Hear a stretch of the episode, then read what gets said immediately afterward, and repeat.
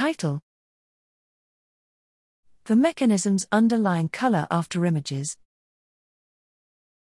Abstract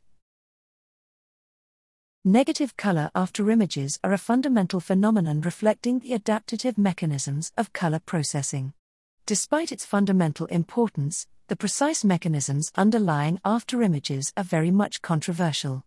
What has been overlooked is that the adaptation of different mechanisms makes fundamentally different predictions about the hue and saturation of afterimages. we developed two experimental paradigms to measure the exact colors perceived in afterimages and test those predictions empirically.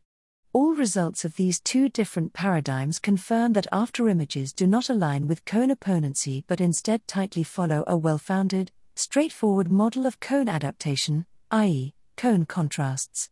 This model implements cone adaptation according to Weber's law, which is a direct consequence of the proportional decrement of photon catches due to cone bleaching and results in a nonlinear, multiplicative inverse function of cone excitations. This nonlinear adaptation of the three cones predicts three peaks of after image intensity that correspond with the three peaks of saturation and the three clusters of hue in the measurements of after images.